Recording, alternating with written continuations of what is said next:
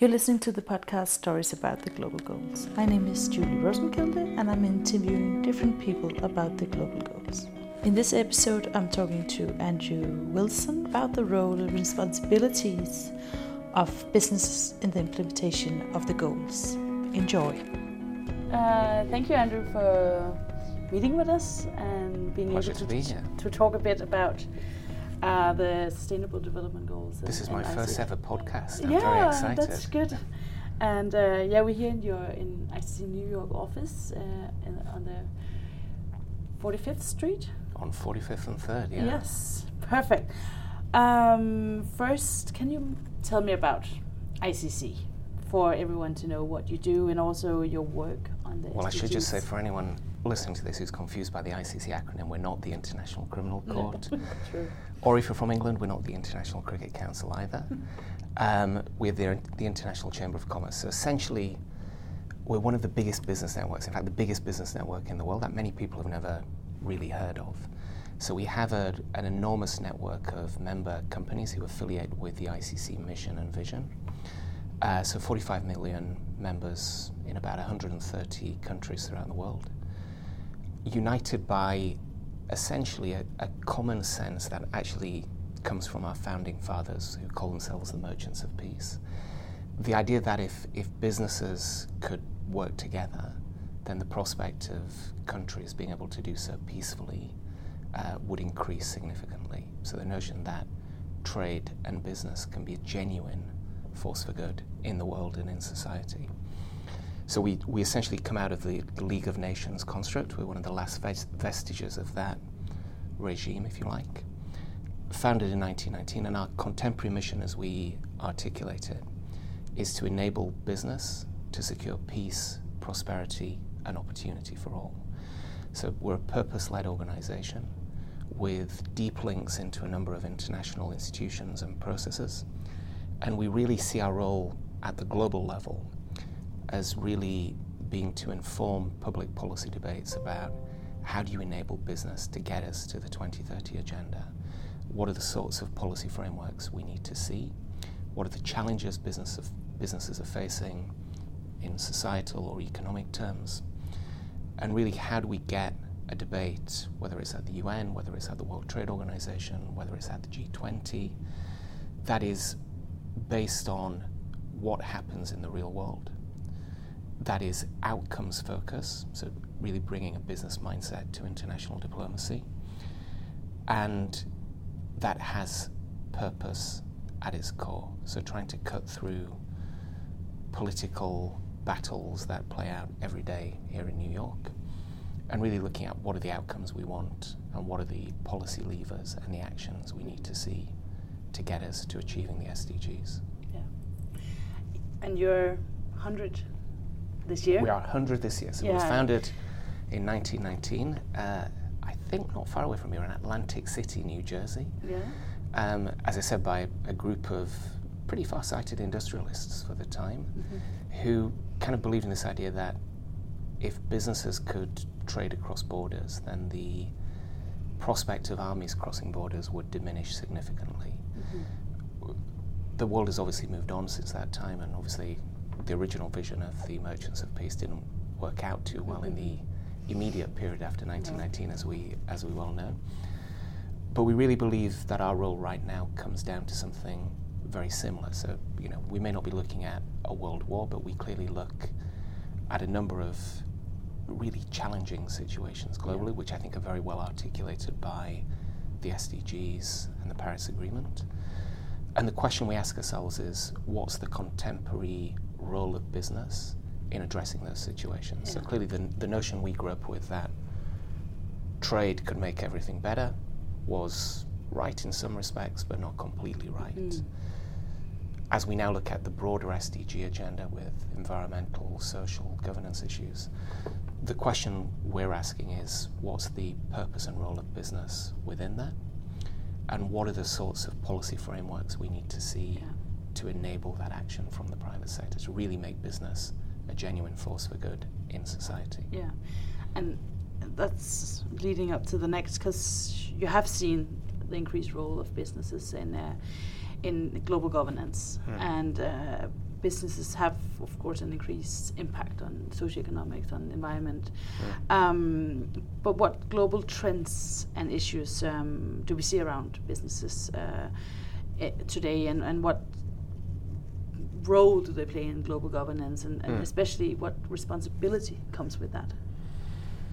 So I think the term global governance is interesting, right? So it makes for very interesting mm-hmm. academic articles, mm-hmm. PhD theses, and the like. But I think it leads potentially to a confusion of the debate. So it, the debate becomes abstract to a level where you start talking about the privatization of government or whatever it might might be. I think what we need to actually focus on is what is the function and purpose of a corporation in the 21st century? And I think, and I've heard this from a number of, of people recently at the UN, including a number of prominent uh, academic economists, who essentially, and I think rightly, conclude that many of the problems that you see articulated in the global goals the function of the, the effect of a faulty economic model. And I think we have to really take that seriously and understand why that's the case and really try and understand what the potential solutions are to that. So, you know, let's not pretend that the world is perfect. Let's not pretend that the economic system we work in is fit for purpose because if you look at all the available indicators, whether it's on climate or poverty or anything else, we're a long, long way to getting to the achievement of the SDGs with only more or less 10 years left. Yeah. So I think we have to look at the economic model and the role of business. So let's set aside this big picture issue of global governance, mm-hmm. which is mm-hmm. really interesting if you want to do academic articles. But let's look at this practically.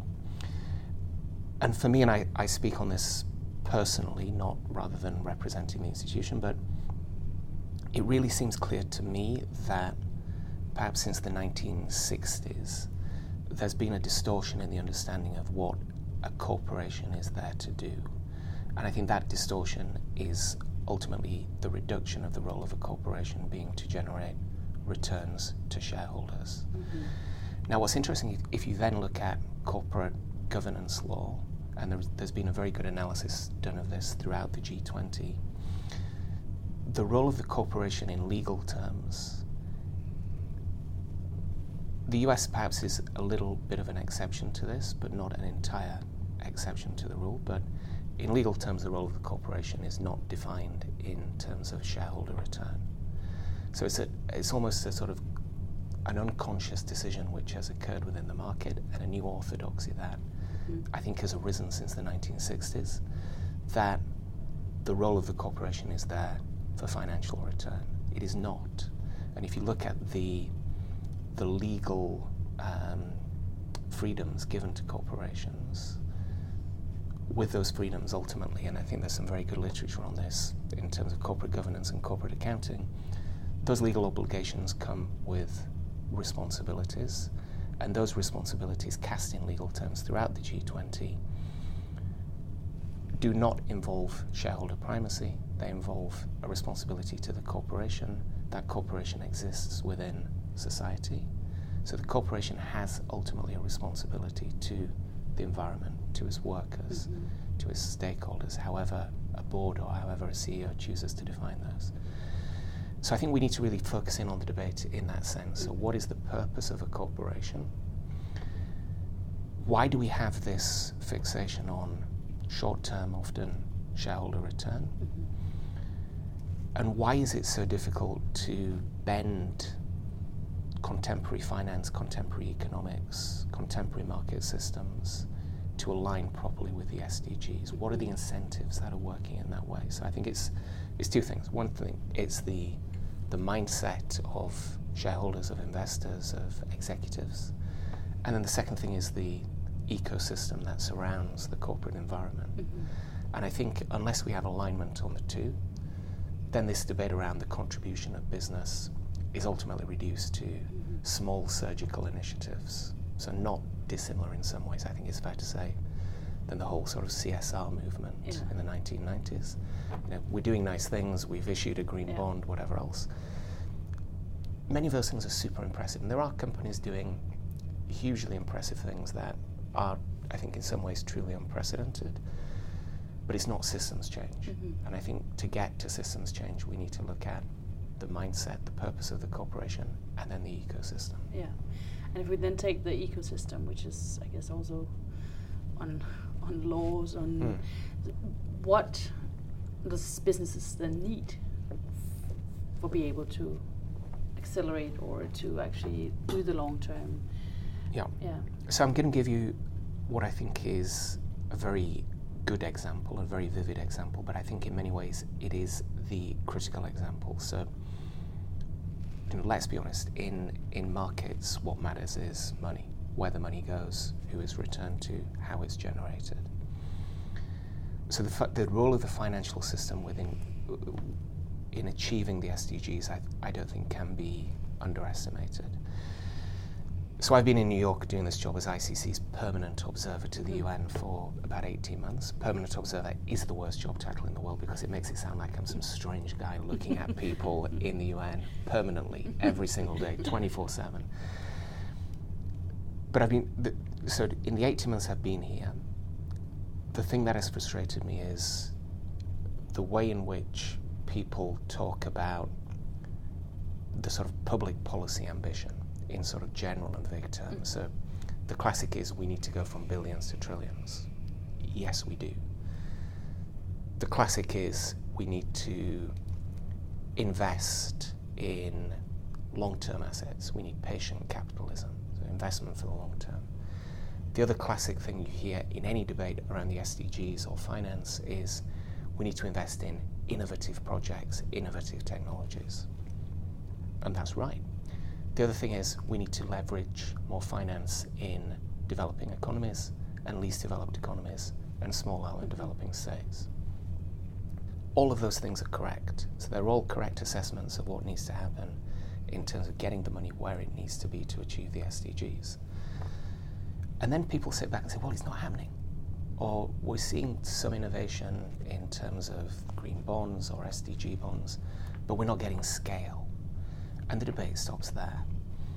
So we've done some work looking at how, and many others have done this work as well, looking at how incentives play out within the financial system. And it's a complex environment. Mm-hmm. But the overall pattern is, in general terms, and maybe this is too much of a generalization, and I don't want, uh, this is not to, intended to disparage financial institutions or banks, but incentives within the financial system are poorly aligned with those objectives, right?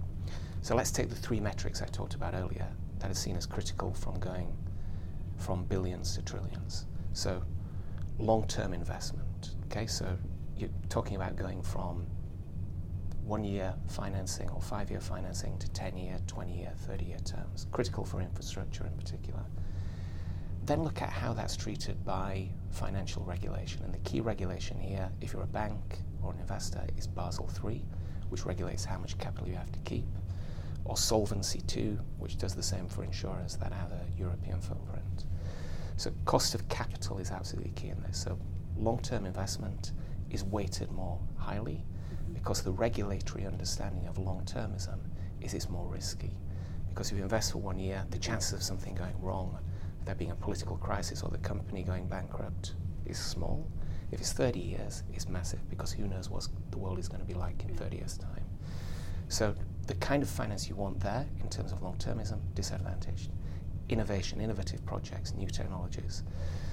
Basel works on the basis of historical data. Mm-hmm. So to prove that something is safe, you need to be able to present generally 20 or 30 years historical data to show how an asset or how an investment has performed. Mm-hmm.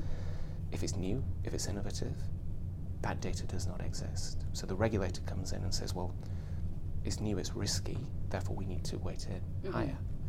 Then you come to let's get more money into developing economies or least developed economies and that comes down to a credit rating mm-hmm. system, where essentially, if you're investing in a developing country, the political risk is higher, the uncertainty is higher, the credit rating is mm-hmm. lower, your capital rate goes up.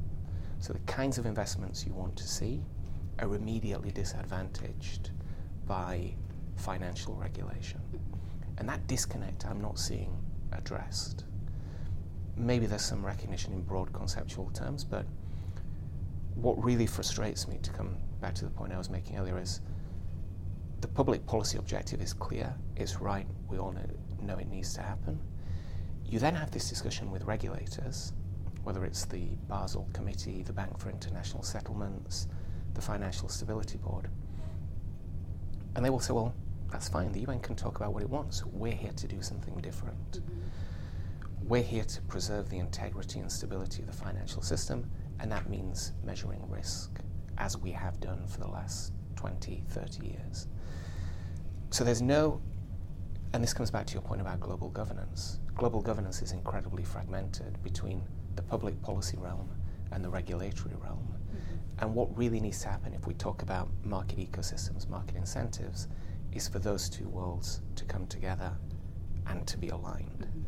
Absent of that, you will never shift the financial system because banks will continue to operate in an environment where they're told long term is risky, innovative is risky, developing economy is risky, and it just costs more to do business there. Mm-hmm. So either the cost of capital into the kinds of projects you want to see goes up, or the banks don't do it. Mm-hmm. And so long as it looks more attractive to do a mortgage in the south of Florida than it is to do a solar farm in Lagos, Nigeria, the money will go where the market mm-hmm. incentives tell it to go. Yeah. And that's a real problem. So one of our big themes for this year is how do you get global governance aligned both in policy terms and regulatory terms? And there are many other examples inside the financial system and outside the financial system, but absent of that alignment, it's very difficult to see how you start to shift the markets. Mm-hmm. Do you, like, representing so many businesses around the world, 45 million business, billion? Million. Million. Million businesses. Um, do you do something for you? For your members, maybe to, to go on the track if, if governments don't? Like, do you, um, as a membership thing also hold a businesses accountable so they can take that shift towards the 2030 agenda? So there are there are a number of answers. So we, we don't we're not an organisation that fulfills a sort of regulatory or quasi-regulatory mm. function. Our ethos is very much in terms of enabling. So enabling and enabling can take many forms. So it can be the policy dialogues we're involved in in many different forums around the world. Enabling can also mean better engaging the private sector in policy reforms at the local level, and maybe I'll come back to that in a second. It can also mean actually giving business awareness of an issue and also giving them the tools they need to actually get things done, right? And one of the challenges we see, and I think this is a, a really interesting question, is the UN tends to fixate on big business. And the dynamic I see is you talk about big picture issues, you know, climate change, uh, modern slavery, whatever it might be, and you make the sort of instinctive switch to big businesses, which is fine, right? And these corporations, we know, are hugely influential, hugely powerful. They have vast footprints.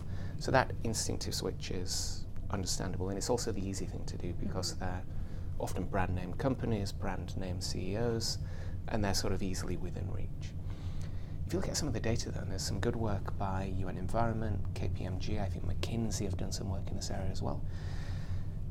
Many of the environmental and social problems we face are actually rooted uh, in sort of relative terms mm-hmm. in the small business community, so micro, small, medium sized businesses if we go down the chain of our membership through the chambers of commerce, awareness of the SDGs is very, very limited. In some instances, probably 0 mm-hmm.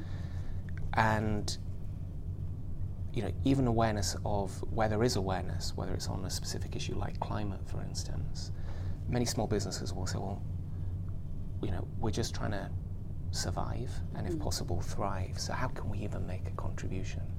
But if you look at the, the sort of totality of the footprint of small businesses, particularly in Asia, where mm-hmm. small businesses make up, I think, 95% of the economy, action at that local level is vital. So the, the issue we're grappling with currently is how do we get down to the local level and how do we inspire, educate, and enable companies to take action? And those might be simple things. Mm-hmm.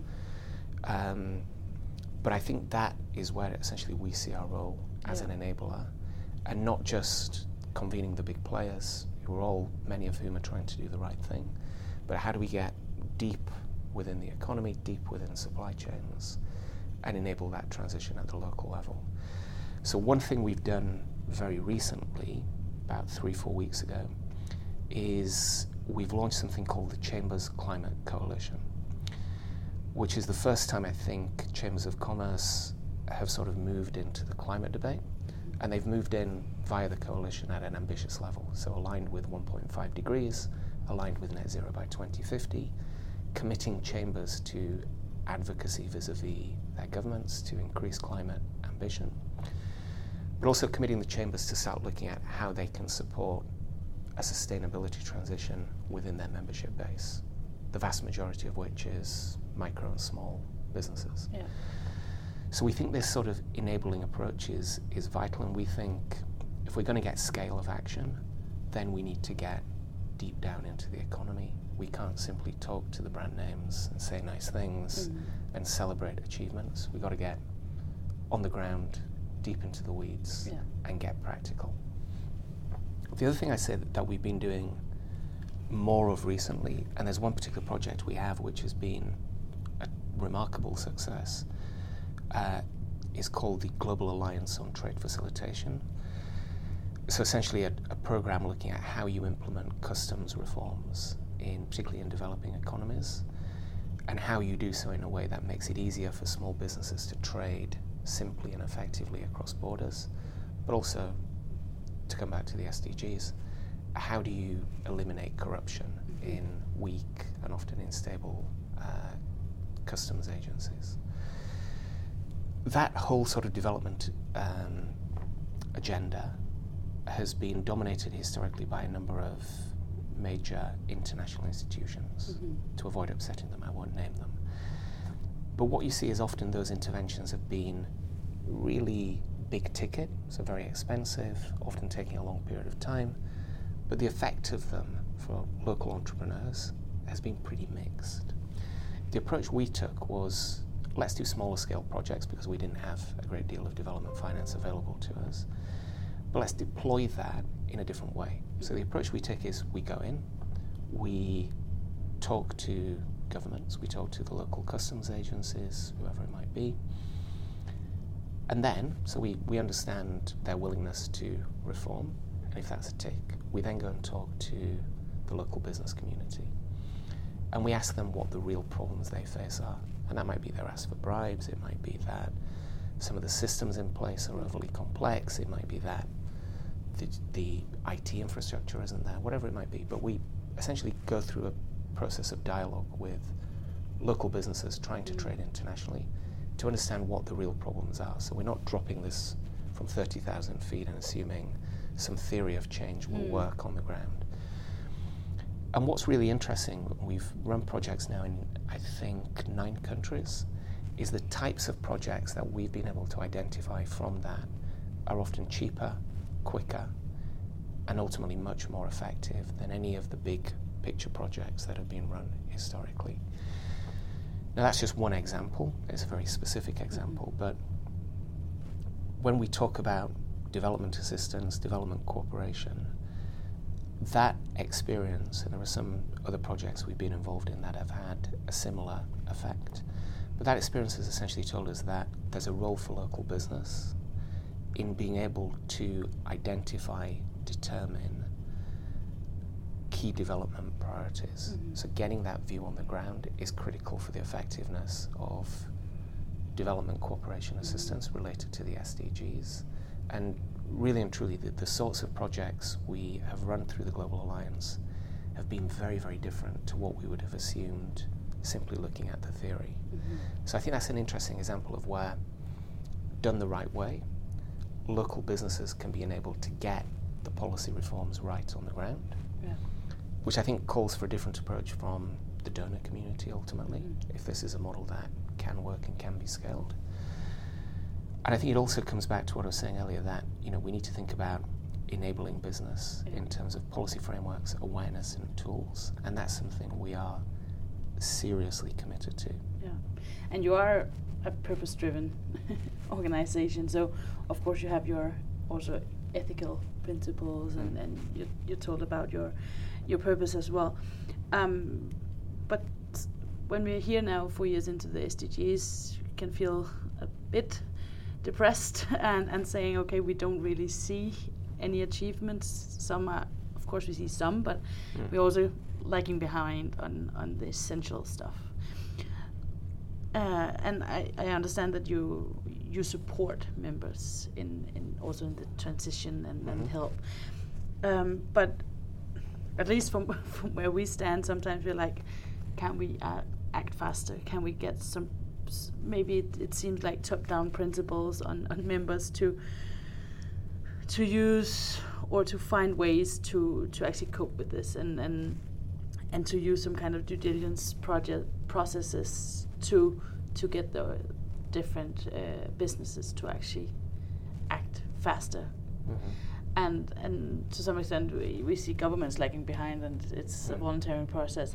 But couldn't like such a big member-based organization maybe do more on this, or to I don't know, but it uh, you have also like you have 45 million businesses and is the International Chamber of Commerce failing to deliver on its mission in the context of the SDGs? No. It's oh, a fair point. And yeah. look, we're, we're uh, an organization that is very open and very open to yeah. criticism and new ideas, and we're, we're willing uh, to try new things, yeah. right? The question is, I guess ultimately, and this is not a defensive response by any no, means, no. I, I mean what I said earlier, genuinely what is effective, right? So if you think of the climate space, the sort of emergence of the We Mean Business Coalition, mm-hmm. I think has been transformational in terms of really switching the debate from is climate change a burden to climate change can be an opportunity. And I think what they've done is is impressive and remarkable. The thing I would say is, you know, despite all the companies that have signed up to various initiatives, whether it's you know 100% renewables, 1.5 degree science based targets, whatever else. Right now, it doesn't look like change at scale. It doesn't look like systems change. Mm-hmm. So I think you know that there is a huge role to play uh, in terms of curating and providing a platform for pioneering groups. Mm-hmm.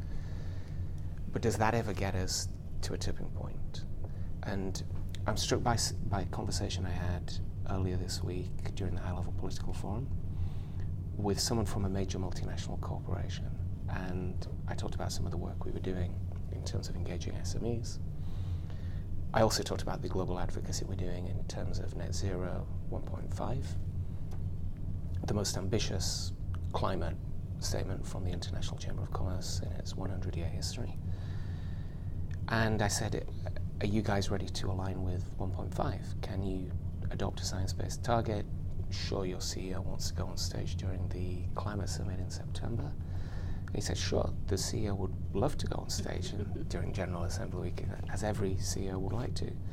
The problem is, we looked at the numbers, we looked at the metrics, and to go from 2 degrees where we are now to 1.5 degrees where we would like to be and where our CEO would like to see us would cost us over a billion dollars in a very short period of time.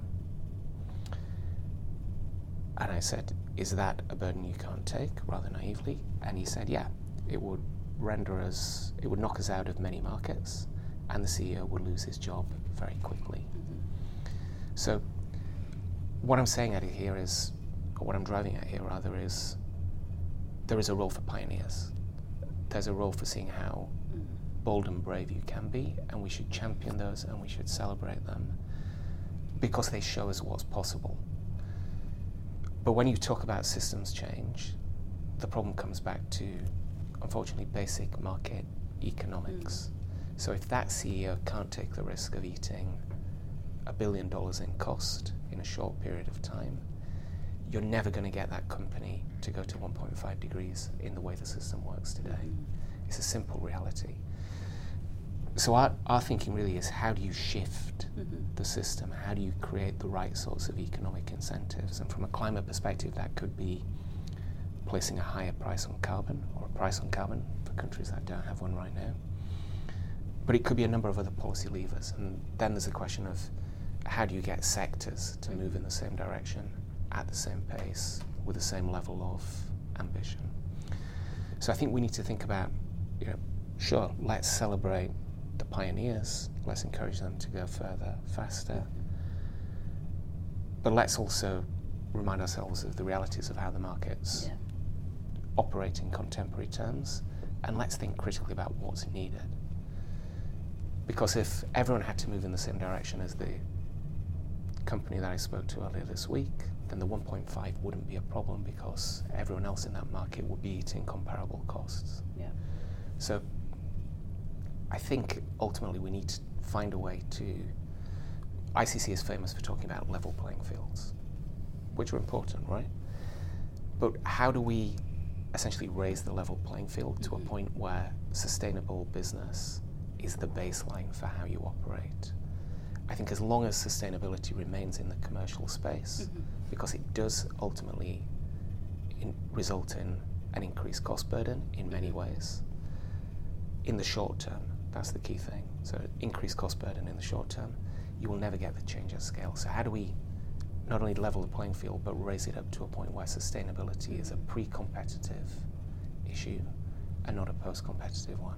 Yeah um, ICC is, is represented here in the UN, but also in other international forums. Mm. And just thinking about more on market basis of the big economies of the world, you also uh, are represented the G20, I should say. Mm. Could you play a role also to like to take this agenda or just sustainability, uh, sustainable development in in an uh, area of, of the G20 and, and to discuss and push there instead of having it as a again we have been here for, for two weeks and, and the governments are reporting on voluntary basis so could it could you as I'm sitting in front of you yeah. like to try to, to, to push it in, in on other international forums so we we are doing to an extent but I think again being very frank and honest we need to go further and deeper in terms of our advocacy. So we've been a prominent proponent um, around the Sustainable Development Goals in the B20 context, which is the Business 20, the yeah. business counterpart to the G20.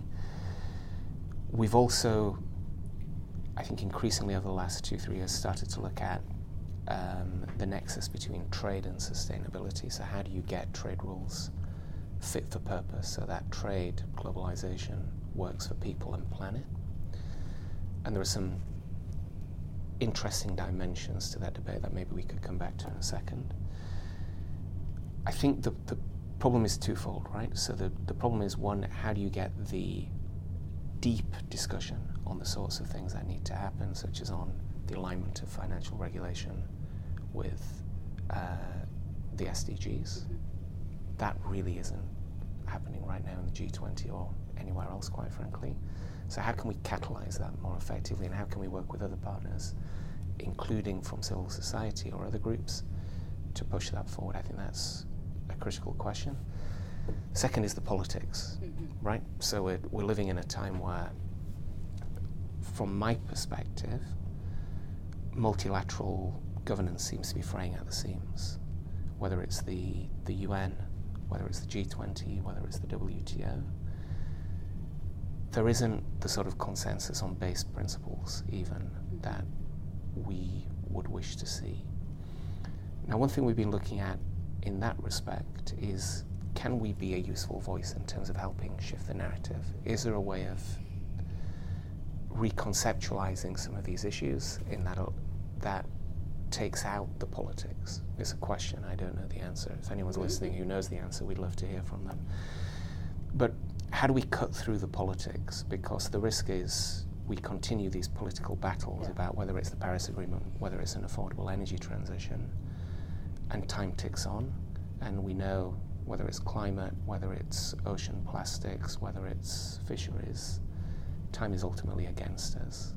And I think when the UN starts to talk about 2030, uh, sorry, 2020 to 2030 being the decade of action, it's got to be. Mm. And that needs political buy-in and political support, and it needs people to get real in terms of re-engineering or recasting some of the economic systems that, that we work in. Mm. Um, so yes, we are doing it. Could we do more? Yes, and we are committed to do that. But the challenge is pretty significant. Yeah, and maybe you just touch upon it. What, especially, what can we do together then, like for business and civil society part? partnerships? Yeah, yeah, yeah. involving government, business, and society. Let me put it in a different way. I think leading companies, and there are many of them, are in a very different space to where they would have been 20 years ago on sustainability issues. So we see many CEOs either leaning in to a great number of agendas, whether it's supply chain responsibility, whether it's climate change, whether it's plastics,